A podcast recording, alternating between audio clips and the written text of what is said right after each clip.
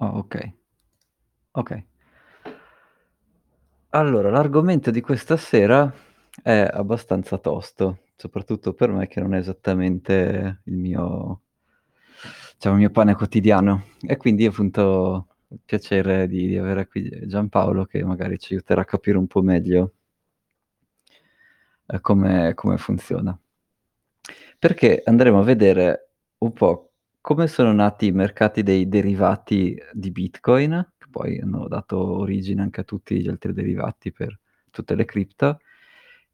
Poi cosa come si incastra questo tema dei derivati con il Lightning Network, che è questo layer 2 in cui tu puoi bloccare dei Bitcoin e scambiarti dei delle specie di crediti emessi a fronte di questi Bitcoin bloccati e li puoi scambiare in modo completamente peer to peer. Quindi io ti posso passare questo credito senza che tutti gli altri mi vedano, quindi, ehm, anche hanno del come dire, proprietà di privacy un po' più forti di quelle di Bitcoin. E infine l'obiettivo di introdurre questi 2 temi è di andare a capire come fa Strike a fare queste transazioni a fee 0.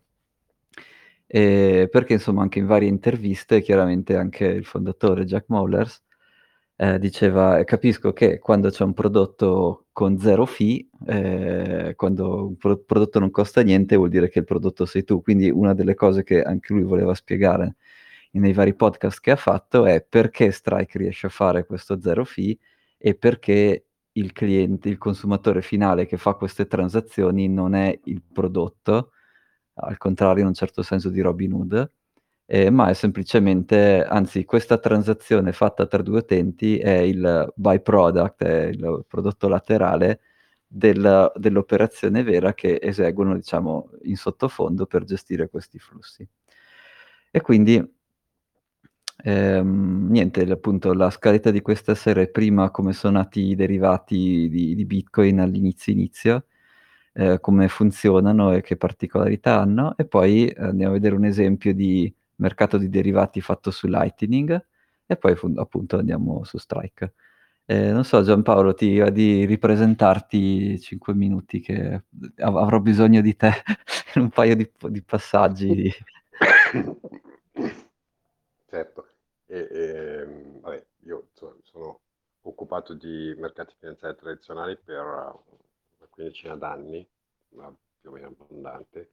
Ehm, e chiaramente vabbè, ho assistito un po' a tutto tutta no, la nascita del del del mondo Bitcoin con all'inizio uno scetticismo abbastanza forte perché diciamo da un punto di vista di ehm, di formazione per me, no, il Bitcoin come come tu un po' sai, Mh-mh. ehm, rappresentava u u un cioè aveva delle caratteristiche che e e lo tenevano abbastanza cioè lo rendevano abbastanza distante da quelle che sono quelle dei mercati tradizionali, no. Poi io ho mi sono occupato tanto di, ehm, mercati futures, mi sono occupato tanto di mercati delle Mh-mh. opzioni, ehm, ho visto un po' un po' tu tutto quello che c'è, diciamo, che viene trattato sui mercati regolamentati, una buona parte di quello che viene trattato sui mercati OTC, Mh-mh. ehm, quindi c'ho un'idea abbastanza accurata di quei mercati ce la ce la ce l'ho. Ehm, chiaramente vedere quello che viene costruito nell'ambito Bitcoin è estremamente interessante perché ci sono tante similitudini e tante cose che sono un po' diverse, no, quindi ho Sì. cercato un pochino di capire, ehm, ehm, un po' anche sulla base dei materiali che mi hai che mi hai mostrato, no, anche capire quali sono, ehm, cioè quali possono essere i meccanismi che vengono utilizzati appunto per fare un po' quello che Mh-mh. che raccontando prima. Adesso insomma poi vediamo un pochino quanto quanto posso aiutarti. Okay, beh sì, un po' di domande me le sono preparate. Però appunto dai, iniziamo dal iniziamo dalla storia. Quindi il primo, uhm, sistema di primo diciamo società che ha venduto dei derivati su Bitcoin si chiamava iCBit, dal dui operativa dal 2011 al 2016, quindi 2011, cioè deve essere stata una roba incredibile da usare. E avevano un sito, si chiamava orderbook.net, adesso appunto non è più operativo, però tu potevi andare lì e potevi fare tutte le operazioni classiche, quindi potevi depositare Bitcoin, ehm, per che potevi usare per comprare o vendere dei contratti. E la cosa che hanno impartito da subito è una differenza che sembra un po' strampalata all'inizio con i mercati tradizionali e che nei nella coppia, ehm, Bitcoin su su dollaro, se tutto viene il settlement di tutto, quindi dei margini di perdite, tutto, viene gestito in Bitcoin, che è al contrario di come si fa di solito. Quindi ad esempio con euro su dollaro, la quella che si chiama la foreign currency è dollaro e quindi se io ho un margine, quindi se ad esempio se compro e euro con euro dollaro a 1 e poi vendo quando euro dollaro vale 2, prendo 2 dollari e quindi il mio margine è 1 dollaro e è tutto è tutto fatto in dollari. Mentre su questa prima piattaforma orderbook.net era tutto fatto in Bitcoin, forse anche per evitare pot ehm, por potenziali, diciamo, fastidi di regolamentazione perché, ehm, chiaramente se tu f ehm, accetti come pagamento e metti come pagamento Bitcoin nel 2011, ma nessuno ti ti faceva nessuno ti diceva niente. Mentre se l'avessero fatto in dollari magari effettivamente c'era anche un come dire, magari è stata una scelta nata da un tema di regolamentazione, però comunque una scelta che poi ha influenzato tutto il tutti i mercati che si sono aperti dopo, quindi anche quelli che ci sono oggi. C'è, ehm, BitMEX, Deribit, boh, questi sono quelli che vengono in mente, però adesso più o meno i prodotti con leva ce li hanno quasi tutti, quindi questi magari sono i più grossi, però, ehm, ce li hanno praticamente tutti e tutti fanno questa stran stranezza in cui, ehm, Bitcoin su dollaro, questi contratti, margine, tutto quanto viene il settlement viene fatto in Bitcoin e non come avverrebbe nei mercati normali nella foreign currency in dollari. E quindi la l'oggetto base di di questa prima tia piattaforma, che poi è l'oggetto base appunto di tutte queste altre piattaforme, è il un contratto per l'inverso del prezzo di Bitcoin, che è quindi tu hai Bitcoin, vai su questa piattaforma, carichi i tuoi Bitcoin lì e puoi, ehm, vendere questo quando hai Bitcoin, puoi vendere questi contratti che funzionano che chiaramente nel caso di piattaforme centralizzate com'era ICBit, come BitMEX, come Deribit, sono loro che garantiscono che questo contratto venga eseguito correttamente, però semplicemente questo ehm, questo contratto qui vale 1 dollaro sempre, a prescindere dal valore di Bitcoin. Quindi ad esempio se diciamo, uhm, facciamo un esempio in cui apriamo una posizione nel momento in cui Bitcoin vale 1, quindi, uhm, l'inverso di 1 è 1, quindi come dire, compro un contratto di di questo bit vendo un contratto di questo Bitcoin su dollaro e a fine anno Bitcoin è salito a 10 e il mio contratto che ho comprato vale ancora 1, quindi il bitc come dire, il la quantità di Bitcoin che è dentro quel contratto è è diminuita molto perché sarà 1/10 di Bitcoin, mentre all'inizio io gli ho messo dentro 1 Bitcoin. E questa cosa qua però è utile perché a ehm, viene usata perché, ehm, non hai nessuna fluttuazione del tuo valore in in dollari. Quindi, come dire, se tu sei molto rischio avverso, dici: "Io ti ti posso anche dare tutti questi Bitcoin, però tu piattaforma devi garantire che quando io vendo uno di questi contratti per l'inverso del prezzo, a fine anno avrò ancora 1 dollaro, che poi sia 1/10 di Bitcoin o sarà 10 Bitcoin, quello non mi interessa, io però voglio avere il mio valore fermo in dollari." E questo è il diciamo il primo strumento base che viene usato su queste piattaforme e sono proprio questi Bitcoin che vengono caricati e poi, diciamo in certo senso bloccati dentro questi contratti, sono quelli che poi vengono possono venire usati da altri trader come leva o per fare insomma ogni ogni genere di di di pazzia che che fanno poi. Uhm Ecco sì, il nome, diciamo nickname di questo oggetto qui è il Nakadollaro, perché è una specie di dollaro virtuale, è fatto solamente da Bitcoin e da que e da un contratto che viene eseguito da da queste società. Quindi il valore è ancorato ad 1 dollaro, ma non è un dollaro, come dire, minted dalla Fed, è è una cosa che vale 1 dollaro, ma il quello che c'è bloccato sotto sono dei Bitcoin. E la stessa cosa dell'euro-dollaro, ehm, però quindi l'han chiamato da Nakamoto, l'han chiamato Nakadollaro. Ehm, chiaramente quando io metto questi blocco questi miei Bitcoin per creare questo dollaro fisso, questi contratti che vendo tendenzialmente li vendo più di 1, che è la parte diciamo più interessante per cui poi, ehm, inizia i sono ehm, iniziano le uhm, tu tutti gli strumenti successivi. E quindi quando io vendo questo contratto dell'inverso del prezzo, lo anche se ho messo il valore, ehm, per arrivare a 1 dollaro in Bitcoin, lo vendo, che ne so, a 1,1, a 1,2. E poi saranno gli altri trader, quelli che invece vogliono esprimere delle posizioni a seconda che Bitcoin vada su o vada giù, che si compreranno questi questi oggetti e speculeranno. E quindi ad esempio se uno è sicuro che per qualche motivo a fine anno, ehm, Bitcoin varrà più di 1,1, nel nostro esempio 10 avevo detto, allora sicuramente gli converrà comprarsi quel quel contratto che ha dentro un Bitcoin intero al prezzo di 1 e poi a fine anno sarà bravo lui a a vendere quel Bitcoin, ehm, tenersi 9 di profitto e ridare indietro il anzi molto di ehm, 9,999 ehm, no, 9,9 di profitto e dare indietro 0,1 Bitcoin alla persona iniziale che aveva depositato i Bitcoin in questo contratto inverso. Ehm, ci sono varie quello più semplice è di 1 anno, quindi ad esempio su BitMEX si chiama XBT21 mi pare, che è questo contratto l'inverso del prezzo che dura 1 anno, 21 è il il numero, ehm, dell'anno, quindi avrà dentro in scadenza ancora sono ehm, cosa cosa manca? Ottobre, novembre, dicembre, sa boh, 90 giorni e poi a fine anno, ehm, riparte.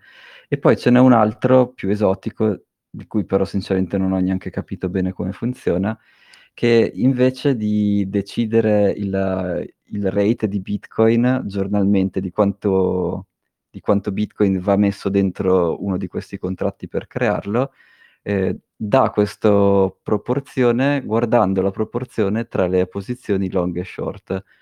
E questa cosa qua però è un po' oltre le mie capacità, quindi mi sono fermato al al alla versione base. E una prima domanda che avrei per Giampaolo è esattamente: a fine anno questi contratti, dato che sono legati all'anno, almeno quelli più semplici, questi rolling di di 8 ore non non ci sono insomma, non mi sono addentrato.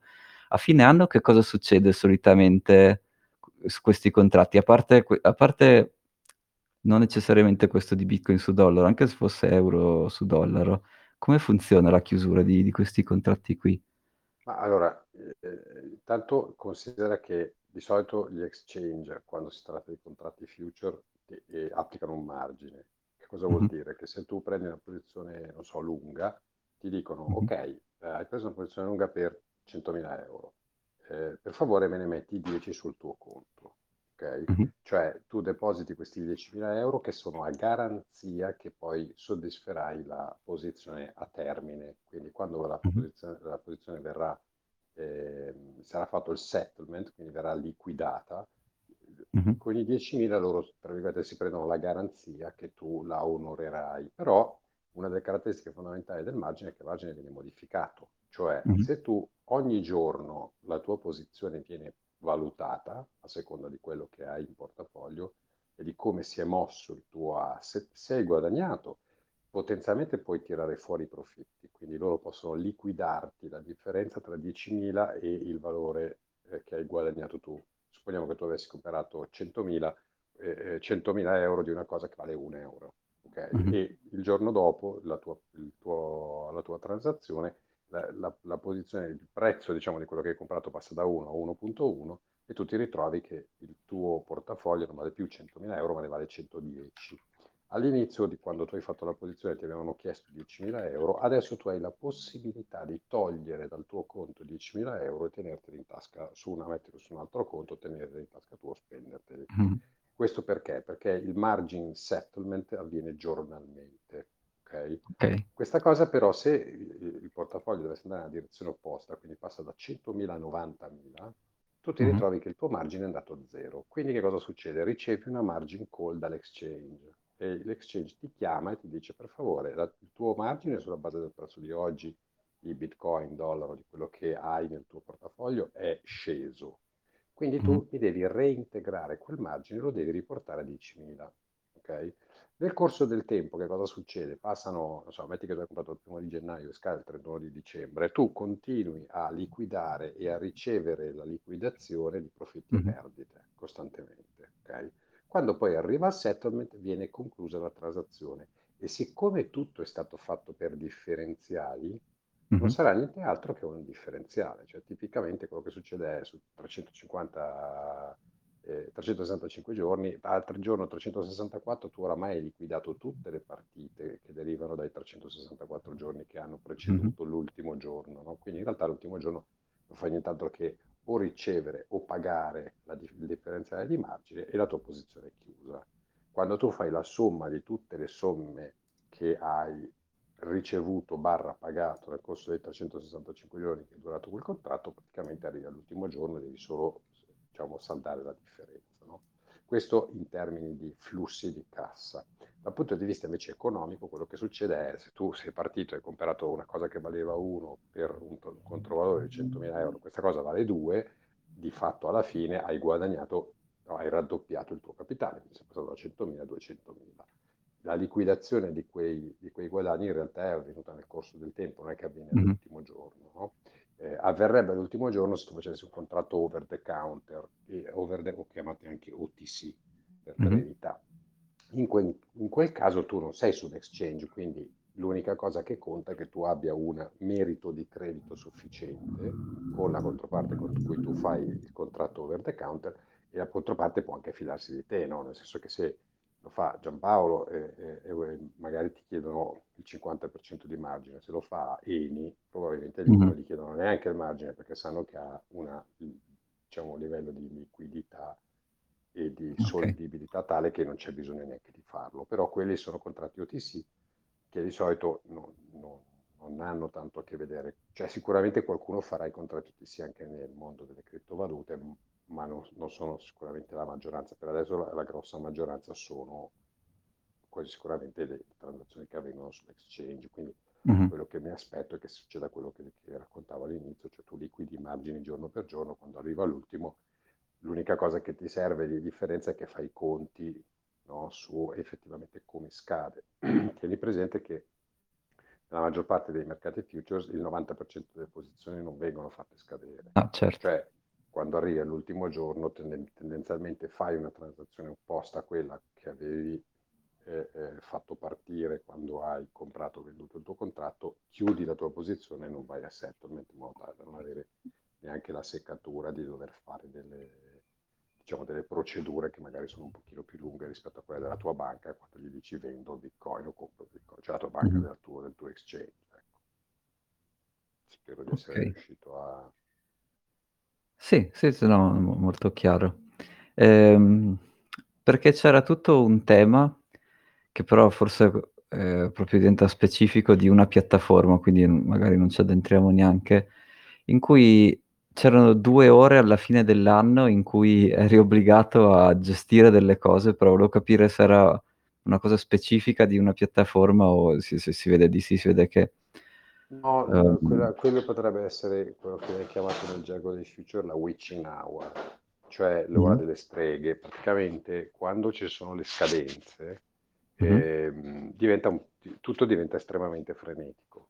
no? Mh. Infatti la chiamano così, la chiamano, addirittura ci sono de- degli exchange dove c'è la triple witching hour, la triple Ecco. witching hour, che, sì, sì, perché magari scade contemporaneamente il future, scadono le opzioni, scade non mi ricordo più che cos'altro, però cioè, in un colpo solo tu ti ritrovi magari una, un incrocio di una serie di scadenze eh, mm-hmm. e praticamente cosa succede? Che tutti quelli che hanno posizioni, soprattutto gli arbitraggisti, ma mm-hmm. anche quelli che hanno posizioni che devono, di cui devono effettuare la consegna, cioè questi essendo contratti ufficio sono, si chiamano anche contratti a termine, no? mm-hmm. che vuol dire che io e te ci scambiamo una cosa a termine. Quando arriva il termine, c'è la scadenza vera e propria, poi quella cosa di c'è dobbiamo scambiare. Allora, mm. effettivamente il 90% dei contratti vengono chiusi prima, però ce ne sono tanti che invece devono essere tenuti a scadenza. Per esempio, se io ho un basket eh, con il sottostante dietro, potrei essere più o meno obbligato a liquidare quel basket lì nel momento della scadenza, in modo tale da avere il conto preciso di quanto no, di, di, quanto ho dentro il basket, quanto vale quello e quanto vale il mio contratto futures e poi dopo si fa il settlement. Sì, mi viene in mente, ehm, quando c'erano i prezzi negativi del petrolio, qualcuno su Wall Street Bets aveva non aveva capito che doveva effettivamente andare a prendere il petrolio col camion e quindi Sì, si era eh fatto pagare certo. per per prendere questo contratto, però non aveva capito che doveva c'era andare il col dettaglio che poi doveva presentarsi con la petroliera al porto di Esatto, quello non eh l'aveva capito. Ecco, Era riuscito però tipo 2 ore prima che scadesse a rivenderlo a qualcuno, ov ovviamente a un prezzo, ehm, insomma, che facendoci anche un potrebbero po' di margine, però insomma ave a aveva rischiato di insomma di aver fatto un po' un Di casino. doverle consegnare quelle robe lì Eh, esatto. Eh sì, sì, esatto. assolutamente sì. Questo è quello che succede sui mercati, soprattutto quando sono commodities, quindi devi devi Mh-mh. fare consegna fisica e se devi far consegna fisica devi avere il camion. Cioè, poi dopo non solo devi far consegna fisica, ma tu devi portare lì la merce, quale qualsiasi sia il sottostante, ma per di più la merce deve rispettare certi requisiti di qualità. Per cui se tu porti un barile di petrolio, il petrolio non so se se hai in mente, ma viene in tantissime diverse qualità, Eh no, certo, mh-mh. quindi tu potresti avere il petrolio del Brent, ma potresti avere il petrolio che viene da da shale, petrolio che viene da dall'Arabia Saudita o petrolio che viene da da dalla Russia o Sì. o dalla Norvegia. Chiaramente ognuna di questi di di questi ehm, di queste versioni del petrolio ha caratteristiche diverse dalle le une dalle altre, quindi in realtà però i mercati futures hanno una caratteristica standard. Per cui se il tuo petrolio non ha quella caratteristica lì, allora poi ci sono una serie di tabelle di conversione per poter riportare il contratto del petrolio che stai portando fisicamente tu al al dock, cioè al posto Mh-mh. che è stabilito dall'exchange dove vengono fatti ehm, dove vengono liquidati quei contratti e poi ti faranno una conversione. Quindi tu arrivi lì col petrolio dalla Norvegia, però se loro scambiano il Texas WTI devi dargli po potresti incassare dei soldi o potresti doverne pagare perché la differenza perché la qualità del petrolio che stai dando è diversa da quella dell'originale. Quindi tutto un cioè tutto un bel traffico quello lì. Sì. Chiaramente quindi che cosa succede? Che quando arrivano ehm, arriva la witching hour, cioè l'ora in cui poi si deve tirare le righe e dire: "Okay, chi consegna chi chi consegna che cosa a chi", cioè Mh-mh. ti puoi immaginare di quante razze di transazioni vengono effettuate all'ultimo millisecondo per Sì. consegnare, non consegnare. Poi magari qualcuno vede che il prezzo gli conviene, allora cerca di prendere la consegna all'ultimo secondo e via discorrendo, e quello comporta di solito un bel po' di volatilità, un bel po' di un bel po' di robe da mettere a posto. Però tendenzialmente sono anche estremamente organizzate quelle situazioni, per cui Mh-mh. è vero che sono molto incasinate, che potrebbero farti saltare tranquillamente i nervi, se non addirittura le coronali in certi casi. A me è capitato di eh no, a me è capitato una witching hour in cui mi ballavano se ricordo correttamente, 12.000.000.000 di vecchie lire, quindi sei Ah, milioni di euro. okay. Ecco, quando succedono oppure un'altra in cui ho perso 120.000.000 di vecchie lire, che son 60.000 €, ma che a quei tempi valevano insomma No, certo, sì, cioè, pre-Covid, 150.000 € oggi. pre-2008, quindi No, no, insomma stiamo parlando di roba, sì. millenove Infatti, 1998, eh sì, per eran cui tanti soldi una volta, sì. erano un botto di soldi, cioè era quasi il 10% del mio PNL per per la banca per cu con cui lavoravo. Quindi insomma, Sì. ci sono dei momenti dove ti ti ti pigliano dei begli scioponi se non Eh certo. se non sei dal lato giusto della dell'ondata e tendenzialmente le ondate succedono spesso, perché è proprio un po' come metterti a Capo di Buona Speranza, cioè le onde lì sono alte 2 me cioè sono alte 20 metri, non non 1 Mh-mh. metro o 2, no, per cui insomma un pochino di strizza ti prende sempre. E la cosa è resa ancora più peculiare nel caso del Bitcoin proprio per questo meccanismo di che stavi descrivendo tu, cioè siccome il Bitcoin, ehm, ha un settlement fatto in Bitcoin, Mh-mh. ehm, tu non hai solo il rischio del contratto, ma hai anche il rischio del Bitcoin intrinseco. Per cui questa cosa lo spiegava no, mi hai mandato un articolo fatto fatto molto bene dove appunto era spiegato questo questo elemento che che questo elemento appunto di fare il settlement strettamente in Bitcoin e non nella valuta su cui ti stai su cui stai facendo l'edge, praticamente in realtà rende vabbè, credo che sia credo che sia più ancora più convesso il contratto, spero di non usare il termine sbagliato se non è convesso e concavo, però in pratica quello che succede è che rende ancora più, ehm, estrema la variazione del risultato sulla base di quello che è ehm, di quelli che sono i numeri, no, per cui se tu ti aspetti che il mercato sale 10, tu ti aspetti che guadagno 10, se il mercato sale, scende 10, no, no, non è detto, No, perché, esatto. perché automaticamente il mercato sale 10, però il tuo Bitcoin in realtà ha preso quello che tu ricarichi, poi sono Bitcoin, quindi tu Bitcoin ha preso 10, quindi in realtà guadagni più di 10, ma se perdi questa cosa è peggio. Quindi, cioè, tu devi riuscire a gestire quella, quella, come dire, quella ulteriore convessità che viene inserita nei contratti per questo meccanismo qui di settlement Ecco che scrivevi tu prima. Sì, io quelli di questi del orderbook.net non non li conosco, li ho mai conosciuti. Però l'unico motivo per cui ci sono 2 motivi per cui possono aver scelto di fare questa cosa qua. Il primo, quello che ho detto prima, ehm, quello più probabile, è che non dovendo toccare dollari loro sono svedesi comunque, non è che sono di qualche giurisdizione strampalata, sono svedesi. Però non dovendo toccare dollari tu potevi fare potevano fare il loro sito orderbook.net e boh, e nessuno gli diceva niente, mentre se lo facevano in dollari magari, dire, non po anzi magari, sicuramente non potevano farlo, dire, con col sito tra amici, ecco. E l'altro motivo più lungimirante è che se effettivamente Bitcoin diventerà mai la reserve value mondiale, allora è dire, è normale che venga che il settlement venga fatto, ehm, su Bitcoin, anche perché Bitcoin appunto non ha bisogno di nessuna banca per fare settlement. Se vuoi controllare la bontà dei Bitcoin che ricevi, ti puoi installare il tuo nodo, ehm, quindi come dire, ehm, da quel punto di vista è è molto più semplice fare il settlement di Bitcoin che non in dollari. Se uno mi dovesse dare una valigetta con dentro 100.000 dollari, sì, no, accettare l'accetto, però non ti saprei dire sono rubati, da dove vengono, boh, cioè non non ne ho veramente idea. Mentre Bitcoin da quel punto di vista lì è è tutto pubblico, ci sono anche delle liste pubbliche di indirizzi che hanno, diciamo, tainted, quindi che sono quelli collegati a furti, ransom o cose del genere, e tu puoi, so come dire, puoi anche farti la tua due diligence completamente da solo. Non so, secondo te qual è la cosa della della del settlement in Bitcoin, c'è qualche motivo che che magari a me non è venuto in mente, che possono aver scelto di fare così?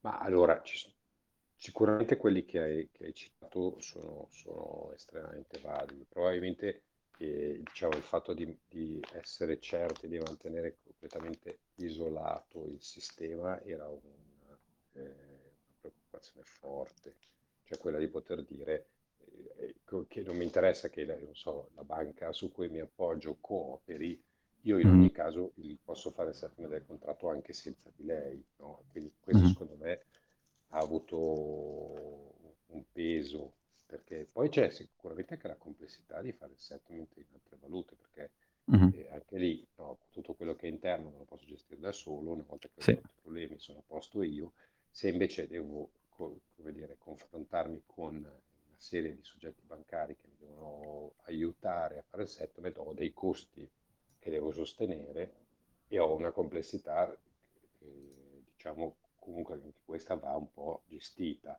con l'ulteriore, secondo me, elemento che forse hai già segnalato un po' tu, che è quello di dire comunque io così mi tengo completamente al di fuori dai, dai circuiti di regolamentazione di Sì. soggetti che invece potrebbero a un bel giorno no, prendere questa cosa e, e come dire, contro, contro, contropelo e magari decidere di mettermi i bastoni fra le ruote, magari togliendo la licenza alla banca che mi sta aiutando a Sì. fare il settlement o facendo, o, diciamo, operando nei suoi confronti con moral suasion, con eh, provvedimenti o robe di questo genere, mettendo in ginocchio poi il sistema. Invece così, chiaramente il sistema è molto più eh, resiliente, se vuoi. No?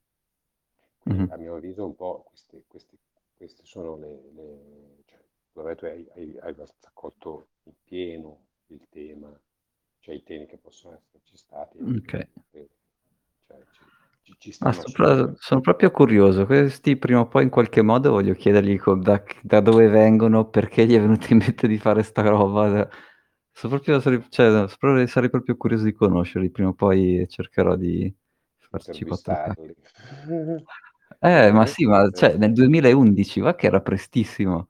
Era proprio boh, chissà cosa che ovviamente nel vabbè 2011 era anche più ovvio, eh, perché adesso, diciamo, ah, adesso che stanno venendo fuori. Sì, perché nel 2011 eh, cioè, non, non- non c'era questo, questo livello di accettazione, no, nel tema mh-mh, Bitcoin, cioè non c'erano. banche che lavorassero su Bitcoin, non c'erano investitori istituzionali, non c'era nessuno. Per cui l'idea di dire cioè, smarchiamo tutto tra di noi era secondo me un'idea molto, molto sensata. Adesso Mm. magari diciamo, uno potrebbe dire, vabbè, eh, nel momento in cui cominciano ad esserci per, per il primo paese che la dichiara eh, ehm, corso legale, cominciano ad esserci delle banche che hanno dei trading desk, comincia ad esserci, perché tieni presente che man mano che gli operatori eh, partecipano, quello che succede è che diventa sempre più difficile fermarlo. Cioè Sì. fino a quando no, sono quattro hacker che, che, fanno i matti e mettono una serie di prezzi su un sito web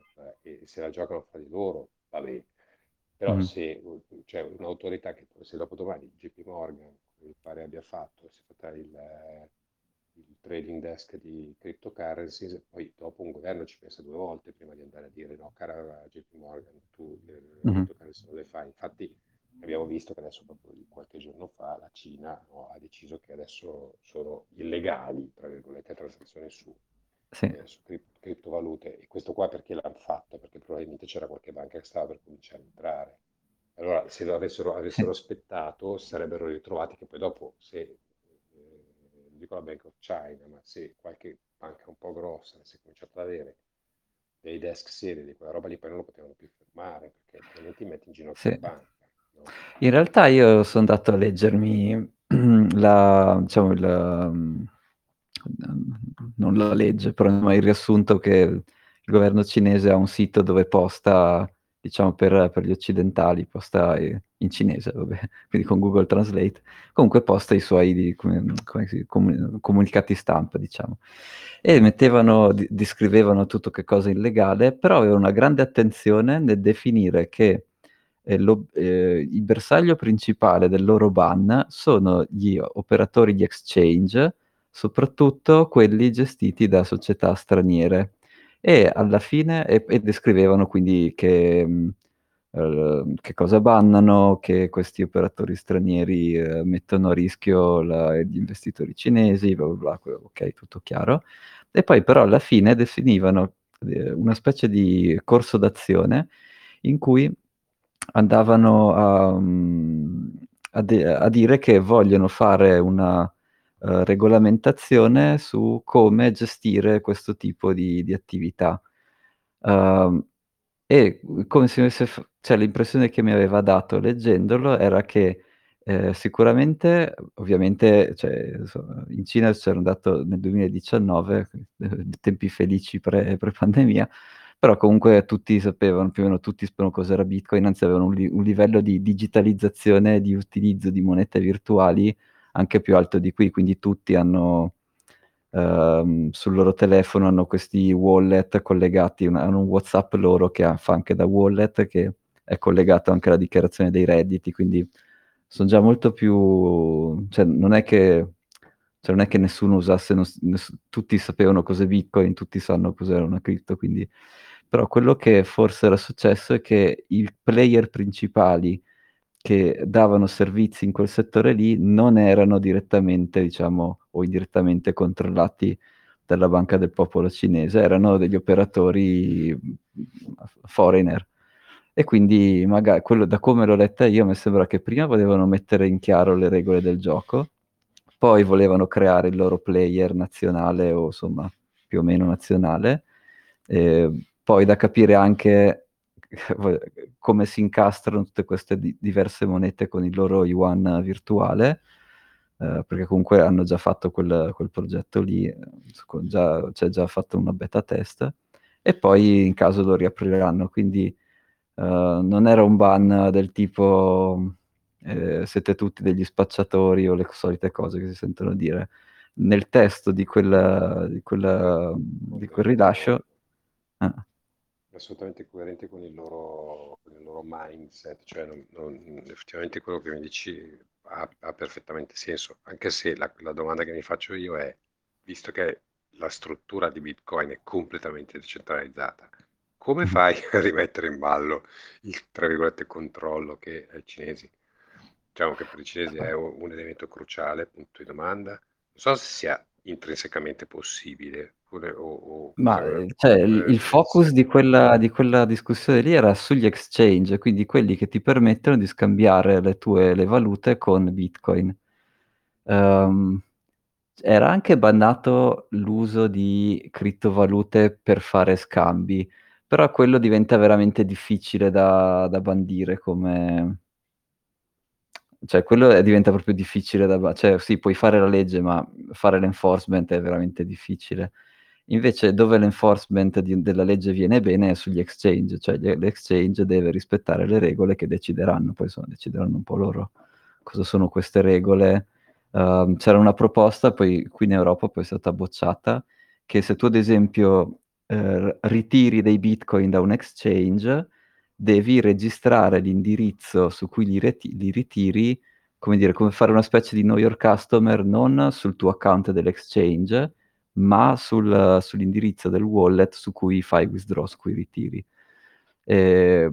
Mhmm, che vabbè per adesso è stata proposta dall'Olanda e poi è stata anche cancellata.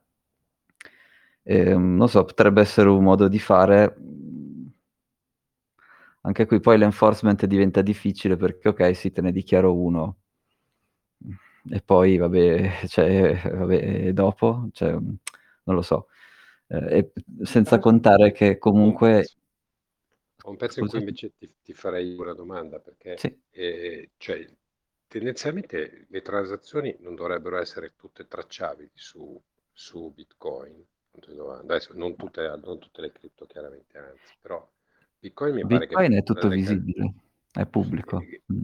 E quindi perché dici che l'enforcement è difficile? Cioè, considerata la l'abilità tra virgolette, la la di di diciamo la come si potrebbe chiamare, la cyb cyber forza che hanno mediamente ehm, che ha mediamente il governo cinese, non ci dovrebbe mettere molto a tracciare se ci No, sono no, soggetti diciamo che cioè certo. una no?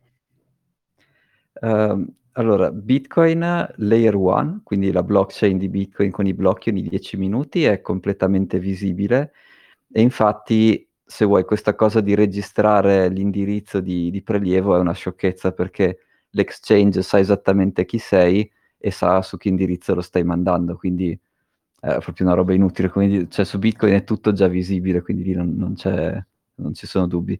Quello che però allora, uhm, introduciamo, anche perché il prossimo argomento, è Lightning. In Lightning, ehm, quando io scambio con te, solo io e te sappiamo che che abbiamo scambiato. Tutto il resto cioè la le operazioni Lightning sono io che ti passo un credito e poi tu puoi decidere se questo credito se redimerlo in Bitcoin, oppure usarlo dentro questo circuito Lightning di scambio crediti. E quella transazione lì è difficilissima da intercettare, perché potenzialmente potremo anche sta posso stampare una ricevuta su un foglio di di carta e te lo passo, cioè non non non lascia nessuna traccia di nessun tipo. È tipo il cash. Ehm, e quindi quelle effettivamente l'enforcement diventa praticamen difficilissimo perché non uhm, cioè non hai più modo di di sapere che scambi si stanno facendo, che non è un male perché, come dire, ehm, cioè la privacy non è, come dire, co come come principio ci sta, non è che non ci deve essere. Ehm, però appunto l'enforcement lo puoi fare sugli exchange, puoi controllare, uhm, chi entra e chi esce, questi on ramp e off ramp da fiat a cripto, però una volta che sei dentro un circuito, uhm, di criptovaluta fatto bene, tipo Bitcoin più Lightning, eh no, lì chiaramente dopo ci sono dei modi in cui tu è è difficile tracciarti e sono fatti by design così, quindi Bitcoin protegge, ehm, la l'idea di di ques di quel protocollo Lightning più Bitcoin è proteggere il tuo diritto di proprietà e proteggere la tua privacy, quindi è proprio è è lo strumento che è fatto così. Ri uhm, strumento che è scritto con il codice, quindi boh, come che è open source, come diventa veramente difficile andare anche se forse qualcuno ci sta provando, ci sono qualche operazione questo però non c'entra niente con la puntata di oggi, qualcuno che sta cercando di far introdurre delle modifiche nel protocollo di Bitcoin affinché alcune cose siano un po' più tracciabili. Ehm, Bitcoin/Lightning, ecco diciamo. Però n non è una cosa immediata, cioè, mhmm mentre andare da regolare un exchange è immediato, vai lì e gli dici che regole deve seguire, se no li metti tutti dentro, quindi um, quello è facile, insomma. Sì, che poi um, è facile, nel senso, se ce l'hai sul tuo territorio, se sono fuori... Ah, guarda, quello che, scr- quello che, ha scritto l'articolo che ti ho mandato, eh, Hayes, è di, era il CEO di BitMEX, ex, penso ex tuo collega, perché lui faceva desk derivati a Hong Kong. Sì, do, è Deutsche Bank, assolutamente sì. Ecco, ecco. Eh, vabbè. E lui ha incorporato le Seychelles, tanto che un paio di anni fa gli aveva pure fatto un meme di, di presa in giro alla SEC, tipo I'm incorporated in Seychelles, come at me bro, e lui era a Hong Kong e niente, il governo americano l'ha preso, l'ha estradito e adesso è, con gli arresti domiciliari. ecco, ah, quindi, quindi sì, come dire, sì, si fa, ecco, non, è, non sarebbe la prima volta che succede. Okay, no, ecco. E invece volevo appunto parlare un attimo di Lightning, abbiamo un po' introdotto, c'è un portale, si chiama Lightning Markets, che è una, una, piattaforma di derivati, quindi tipo la vecchia orderbook.net, però si, su cui si interagisce in Lightning. E uno dei, dei vantaggi principali di, di, usare Lightning invece che Bitcoin è che i blocchi di Bitcoin sono di 10 minuti, devi aspettare le 6 conferme, quindi almeno un'ora, eccetera, eccetera, mentre Lightning è uno, ti, ti passo questa, questo credito e una volta che te l'ho passato e non posso più tirarlo indietro, quindi non c'è...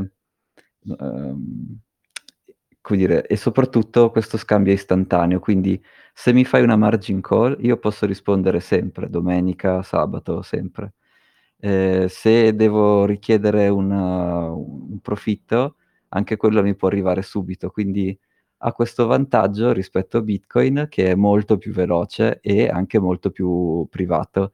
Eh, quindi ad esempio se qualcuno mi fa una margin call non è che tutta la rete vede che io devo integrare il mio, il mio capitale verso di te. E quindi si presta, è una tecnologia che si presta per questi aspetti bene a gestire questo tipo di attività. Ora, Lightning Markets è stata comprata da Bitfinex, che è quell'exchange, adesso l'headquarter, non vorrei dire una sciocchezza, mi sembra Nassau, però il team è italiano, alcuni vivono lì, alcuni vivono ancora qui, e Bitfinex è molto grossa. E, ehm, è uno dei primi exchange che appunto sta guardando questa tecnologia Lightning per, per, insomma, per integrarla con i, suoi, con i suoi prodotti.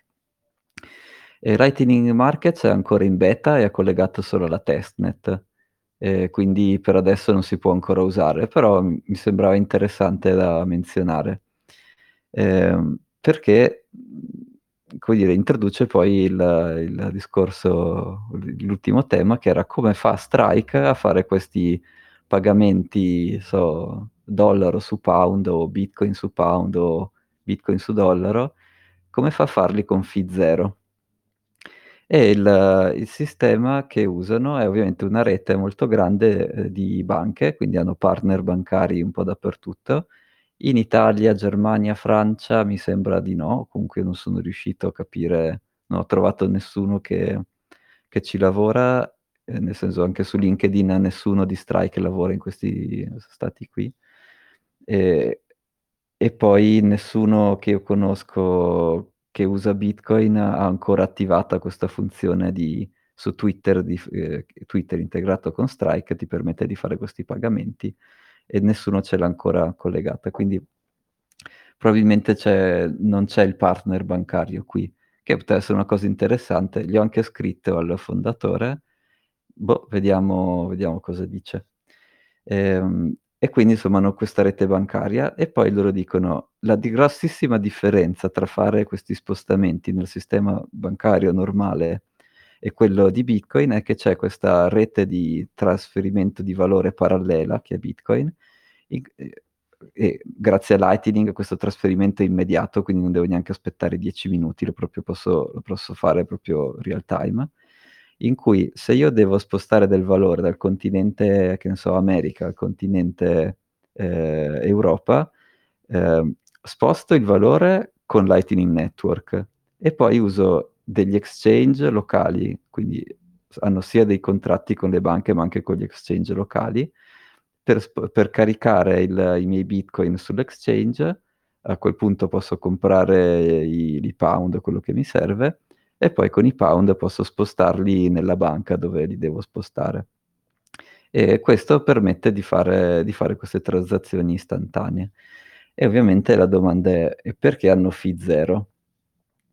E beh, eh, e ci sono tre casi principali, quindi c'è eh, valuta su valuta, quindi partono dollari e devono arrivare pound, e questo vuole il caso più semplice, perché qui mh, mm, potenzialmente devi semplicemente fare un tasso di cambio, potenzialmente potresti anche farlo alla PayPal, cioè fai, fai un po' di margine lì e hai fatto, insomma, quindi questo è il caso se vuoi più semplice.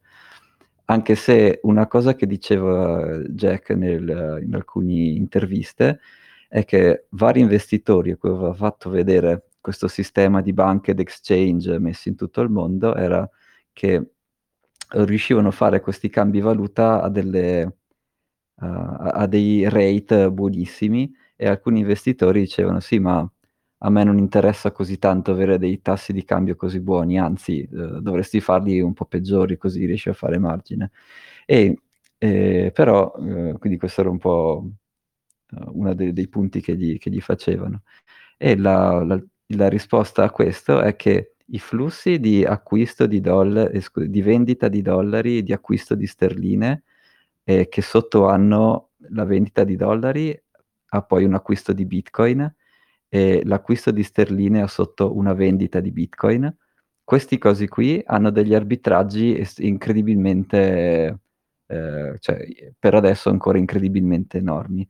Ed effettivamente io nel fino al 2017 avevo un bot che si chiamava Orbiter, eh, vabbè, nome sciocco, eh, che guardava due exchange in particolare e mi segnalava quando c'erano degli arbitraggi da fare. E questi arbitraggi nel 2017 si facevano tranquillamente anche a mano, cioè il volume che c'era e la differenza di prezzi che c'era era abbastanza che anche un umano guardando poteva cliccare e farli a mano. E quindi invece usa- usando delle API e facendo, automatizzando questo processo qui, eh, già, quello, dire, già quello sicuramente è, è molto vantaggioso. L'altra osservazione che faceva, che penso sia più collegata non tanto ai future ma alle opzioni, che non, magari sono la stessa cosa, però nel senso lui, Strike si può riservare il prezzo di, di comprare Bitcoin ad un certo prezzo per un certo tempo che penso sia un'opzione, giusto? Sì, corretto. Ok.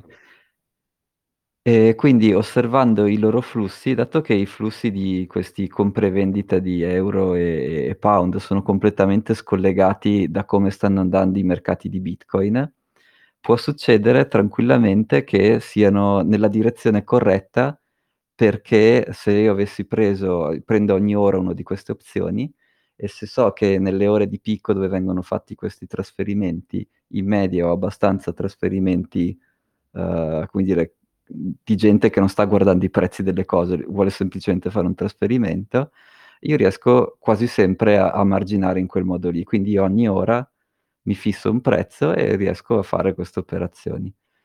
Ehm, all'inizio mi ricordo che avevo visto un'intervista però questa forse era ancora prima del 2020, o inizio 2020 o fine 2019, in cui lui effettivamente raccontava un po' meglio qual era il meccanismo esattamente che usava, facendo proprio questo esempio di se devo vendere dollari da una parte e comprare pound dall'altra. Eh, però andando avanti nel tempo, anche nelle interviste che ti ho mandato, è diventato sempre più protettivo della, della sua ricetta segreta di, di, di, di cosa esattamente combinano sotto. Io ho visto che su Twitter ha fatto un paio di pagamenti di prova, cioè io chiaramente ho un wallet Lightning, su Twitter non ho la feature per ricevere questi pagamenti, ma io avendo un wallet Lightning posso far partire questi pagamenti verso qualcuno.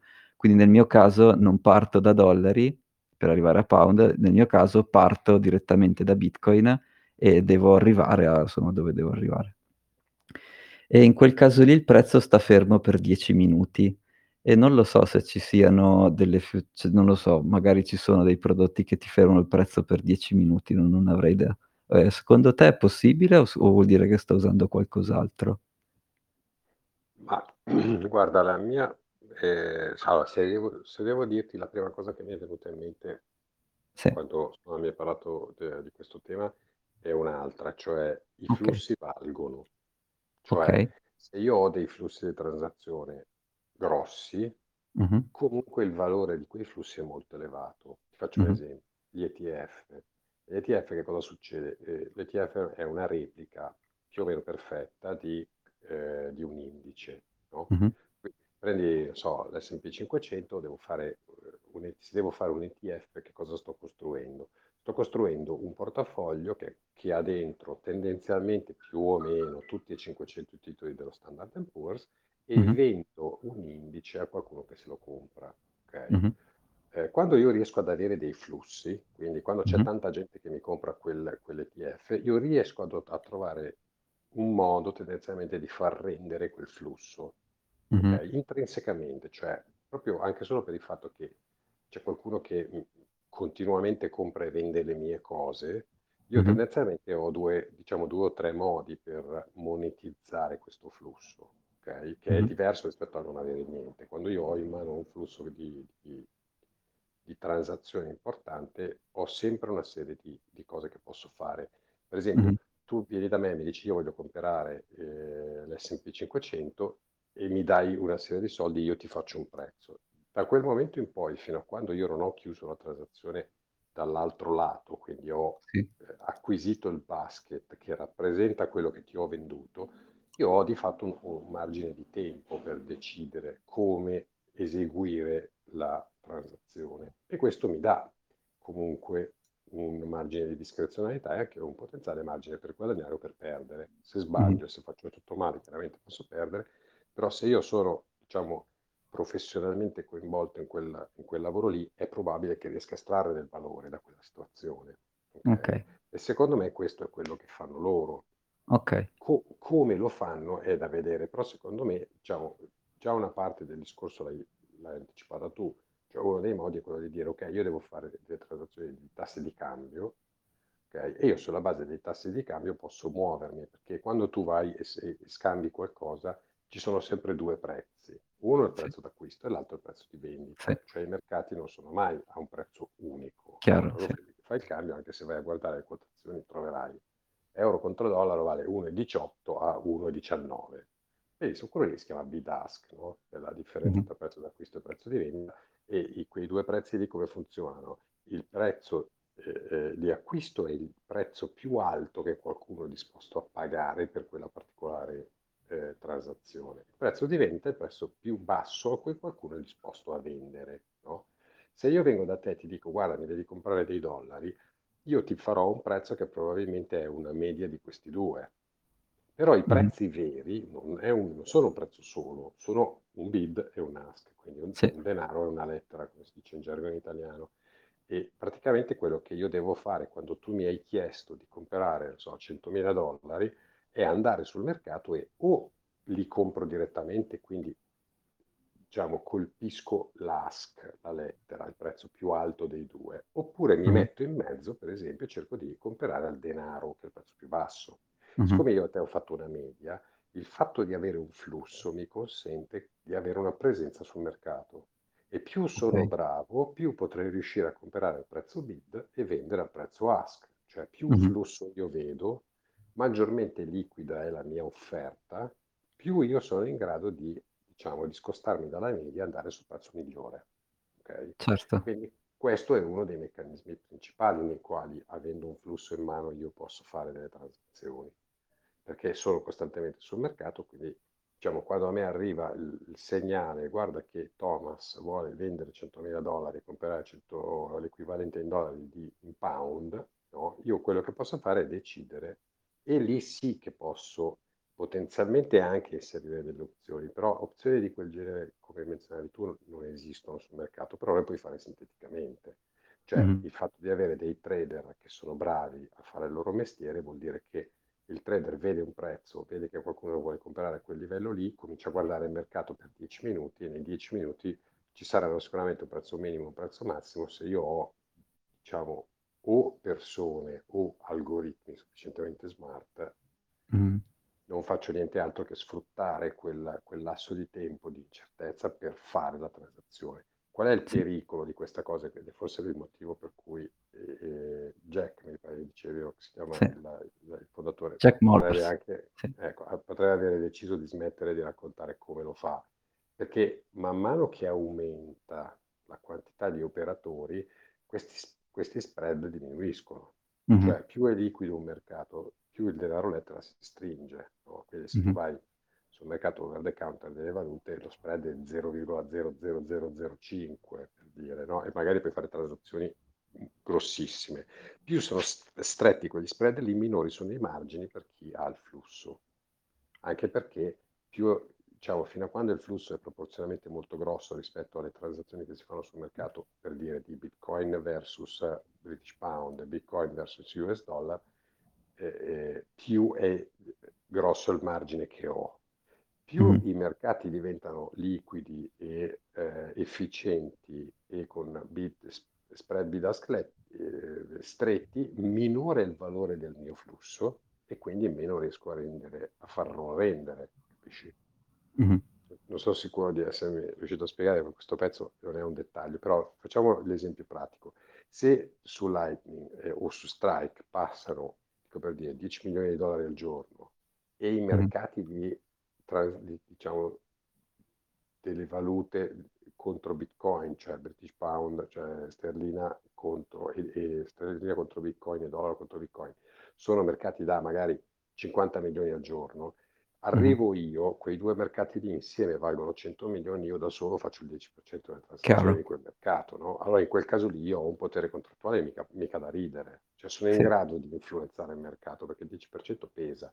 Se però Sì. i mercati diventano molto più efficienti e, e improvvisamente Bitcoin contro dollaro e Bitcoin contro sterlina iniziano a scambiare 5 miliardi al giorno, gli stessi Mh-mh. 10 milioni che avevo io non valgono più, non dico che non valgono più niente, ma sono Sì. molto più piccoli. no? Sì, sì. Poi c'è un altro pezzettino che è interessante e che di solito permette di, di- di portare a casa margine, che è costituito dal fatto che quando tu hai un flusso, il flusso non è mai monodirezionale, quindi tu Sì. un sacco di transazioni le compensi all'interno del circuito. Cioè se tu hai solo due valute, c'è sempre chi compra e sempre chi vende. A quel Sì. punto lì quello che tu fai non è niente altro che utilizzare il fatto che c'è qualcuno che compra e qualcuno che vende per metterti dalla parte dello spread bid-ask di cui parlavamo prima. Cioè Mh-mh. io sul prezzo medio ho sempre un prezzo a cui compro che è più basso e un prezzo a cui vendo che è più alto. Quindi se io vengo, vedo arrivare tutte e due le transazioni, ti faccio un prezzo medio, ma io sto guadagnando la metà dello spread. Cioè Da una parte e dall'altra, sì. Esattamente. Quindi in questo caso per me il flusso ha un valore e può essere molto intelligente dire non ti faccio pagare nessuna fees. Ma infatti questa cosa la, la vedi, eh, perché sui mercati delle valute oramai sono diversi gli operatori che fanno degli spread denaro lettera bassissimi agli Mh. operatori retail e lo fanno Mh. esattamente per quel motivo. Okay. Eh, sì, no, super interessante. Purtroppo si vede che magari all'inizio cioè io mi so que quell'intervista devo ritrovarla. E raccontava che all'inizio anche lui, background da sviluppatore, però suo nonno era in agricoltura e lui usava i contratti futures del grano, dal e lui Jack Mallers di Chicago e lì c'hanno proprio il ehm, come si chiama, il mhmm uff, Chica CBOE. Chicago il Chicago Trade, il CBOT. Eh, esatto. Assolutamente. E e quindi, ehm, si era si era un po' appassionato di questa cosa, di come funzionano i contratti future, da come li usava suo nonno nell'agricoltura e dice: "Quindi un po' alla volta ho capito che ho fatto il parallelo tra l'agricoltura e le le valute. C'è Bitcoin che mi permette di bypassare tutti quella come dire, la parte più costosa che è spostare dollari dagli Stati Uniti a un altro paese o che ne so, o euro dall'Europa alla Cina. Vabbè adesso Cina magari no, facciamo l'India. Cioè quella parte più costosa me la bypassa completamente, costosa o perché è costosa o come costo d'ingresso, perché magari immagino che farlo nei mercati forex, quelli grossi, abbia comunque un costo d'ingresso non indifferente, oppure se la fai attraverso una banca, vabbè okay, io mi ricordavo quando mandavo degli euro dall'Italia agli Stati Uniti che quando abitavo lì ci metteva, non so, 5 giorni, dire, non non era non era uno strumento utilizzabile.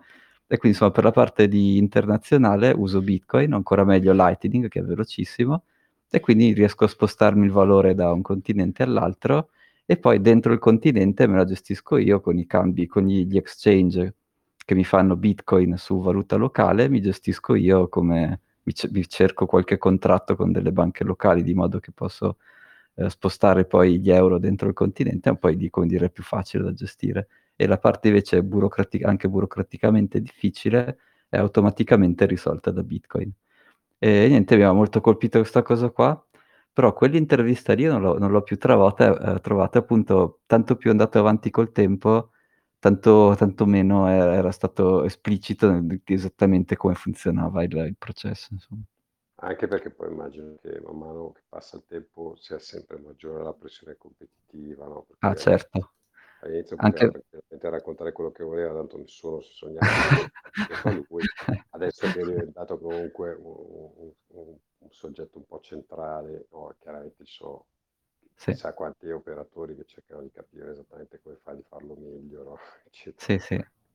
Anche se poi una Assolutamente. cosa che non mi torna tantissimo è che per quanto Strike sposti, sono comunque sono principalmente dei retail che fanno remittance, cioè rispetto a il il grosso volume de del i anche il grosso del prezzo de di Bitcoin è fatto invece da speculatori che sicuramente che spostano cioè per ogni salvadoregno che sposta Bitcoin dagli Stati Uniti a El Salvador, a c c nel senso te ce ne vogliono di remittance prima che arrivi a fare il il trading desk, uhm, da qualche parte che mhmm, non per cui so non non non sarei so. così sicuro, eh. Dici di Calcola no? No. stavo guardando qualche statistica delle remittance, tra l'altro Mh. forse era proprio di San Salvador, si parla comunque di miliardi di dollari, eh. Cioè non è Ah-ah. una roba che un trading desk ignora. Cioè non stai parlando di Okay, okay. 50.000.000 all'anno, stai parlando di 3, 4 billion, quindi 3, 4 miliardi di dollari che nella nel valore di Okay. adesso non mi ricordo che cosa scambiano, che quale sia la valuta locale in Salvador, ma 3, 4 miliardi di dollari sono una percentuale che secondo me potrebbe arrivare cioè potrebbero essere parecchi punti di PIL. Potrebbe Mh-mh. essere quasi un dieci Sì, per sì. del PIL, eh, le remittance, perché sono tanti Sì. paesi che hanno quella cosa lì. E tieni Sì, sì. presente che ci sono delle delle aziende come Western Union che Sì. hanno fatto di quel business lì la il loro core, cioè sono proprio il diciamo il centro del coso, per cui un operatore così li può spazzare via cioè gli può spazzar via un Sì. mercato intero. Sì, sì, infatti nel video dove hanno lanciato questa feature su Twitter, ehm, cita proprio gli fa: "Western Union, my move, pawn E4, now your move." Come dire: "Io ho fatto il questo è io l'ho fatto e mo' cosa fai tu?" E li cita proprio senza senza ritegno, ecco. Vabbè, insomma, giustamente adesso vabbè è un era un business da che aveva spazio di essere, uhm, insomma spazio per una tecnologia disruptive, è arrivata e insomma vediamo cosa cosa combina. In realtà stiamo stiamo già l'altro giusto eh. giusto per tua curiosità al Sì. al Chicago Board of Trade ci ho lavorato per 1 anno e mezzo. Ecco. Dentro proprio dentro quel palazzo lì. Ma dai. Sì, sì. Sì, sì, ero ero sono andato varie volte anche al floor perché ai tempi era tutto gridato. Qui sta Mh-mh. stiamo parlando di un altro secolo, eh, come puoi Eh sì. immaginare. Però era c correva l'anno 1993 e ci ho lavorato dentro. Cioè ero Ma, proprio uhm, lì, uhm andavo su e giù da dagli dal trentunesimo piano. E urlavi anche tu? Come Come? funzionava? E urlavi anche tu gli ordini? Come No, funzionava? perché no, perché vedi io non lavoravo sul floor, no, e invece Ah. il posto in cui si urlano gli ordini il floor, ma in compenso quando andavo a fumare ero circondato dai ragazzi con le giacchette colorate, ehm, perché erano e ce ne avevo diversi nel mio ufficio che andavano su e giù perché invece erano proprio floor trader. Ehm, io ero nella diciamo nella parte su, ero ero su negli uffici dove facevamo un po' la parte, mhmm, diciamo più, come dire, cioè dove faceva do dove dove passavano le decisioni, passami il termine di training, fai conto, Sì. perché ehm, un po' perché io lavoravo in un desk che faceva tanto brokerage, quindi che aveva Mh-mh. grossi clienti che facevano tante transazioni sul floor chiamavano Sì. noi, noi chiamavamo il floor e poi nel floor eseguivano gli ordini urlando in quella maniera che Sì. a cui stavi facendo riferimento tu, sì. Io praticamente quelli sono stati più o meno gli ultimi anni in cui ci sono stati trading floor gridati, le grida si chiamavano. Cioè in italiano si chiamavano le grida, insomma erano i trading floor e sono stati più o meno gli ultimi anni perché poi già da, dal 95 hanno cominciato a diventare tutti su schermo, progressivamente si sono spostati su schermo e i floor sono stati chiusi. Però io ero proprio in quel palazzo lì, Ma dai. così simpatica come Sì, quando, quando l'hai menzionato, ma guarda, proprio il Chicago Trade. Sì, Sì, sì. infatti anche tutti i video che fa li fa però sempre da Chicago, adesso da vabbè, un appartamento ehm, sai che non so non ci sono mai stato, non so com'è fatta, però dall'appartamento dove fa questi video, poi ti mando il link, si vede tutta ecco, non so se ha un ha una specie ha un Central Park Chicago, non lo so. Si vede una specie di di parco con tutti i Sì, è palazzi intorno e lui è in uno di questi palazzi. Dunque Ehm aspetta un attimo, il parco però è sul lago a Chicago. C'è un parco gigantesco che cioè gigantesco insomma, però che è grande perché sarà Ha dei palazzi tutti l'ultimo intorno, quindi forse son palazzi più bassi che a me erano sembrati un parco. Aspetta che guardo. Perché un parco, proprio parco da solo, cioè circondato da palazzi, non ti confesso che non me lo ricordo, però potrebbero anche averlo fatto, eh, perché essendo passato un numero di anni imbarazzante, cioè essendo Eccolo passati più di 25 anni, no, siamo quasi a sì, 28. Potrebbero anche averlo fatto un parco e io non cioè che io non conosco, perché è un po' che non ci vado, è comunque dal 2000 che non ci metto piede. No, sai che Però forse diciamo non è un parco, non conoscendomi, sono semplicemente una specie di posto con senza grattacieli. Ehm, vabbè, poi ti mando il video. Ah okay, okay, okay, allora ci Mh. sta. Sì, sì, è molto bella, tra l'altro molto bella quella città. È la città dell'architettura, considerata un po' la città del dell'architettura americana, perché Mh-mh. ci hanno lavorato alcuni tra gli architetti più importanti, quindi è molto bella, però però un parco diciamo normale non non lo non me lo ricordo. Cioè c'è Mh-mh. quello lungo il lago che è lungo mi qualche miglio, tipo almeno almeno 4 chilometri, una roba di questo genere, che è molto grosso.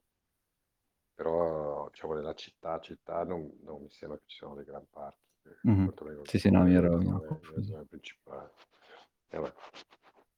Era un un attimo per gli aneddoti. Sì, no, sta super interessante. E niente dai, ti ho anche rubato 10 minuti 10 minuti oltre. Ehm, questa sera Federico non c'era, però tra l'altro a Milano, magari domani forse domani lo vedo a pranzo, boh, vediamo.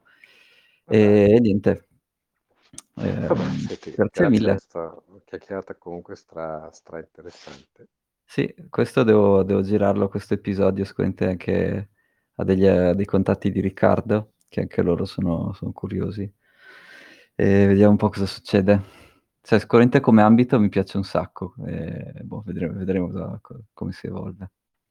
Beh, vabbè, è anche una parte dove dove le innovazioni stanno arrivando a velocità luce, cioè nel senso è è è parecchio interessante perché, cioè, possono diciamo tante tante delle cose che che stiamo vedendo, cioè vanno nella direzione di rendere di diventa di rendere lo strumento, dire, fungibile, perché questa cosa qui Sì. di Strike, di fatto è come se mettesse un livello di astrazione sopra il Bitcoin Sì. e se metti un livello di astrazione e diciamo scudi, proteggi i soggetti che potrebbero giocarci sopra dalla volatilità, dalla dalla complessità eccetera, Sì. boh, potrebbe fare dei grossi passi in avanti tutto Sì, sì. no, tutto questo mercato. Quindi sono sicuramente de delle robe da seguire, interessanti da vedere, eccetera. Quindi grazie per avermi coinvolto. Ah, grazie a te, se Va bene.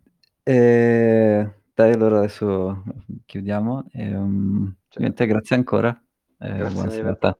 Grazie a voi. Ciao, Ciao, a presto. grazie, cia ciao. Ciao.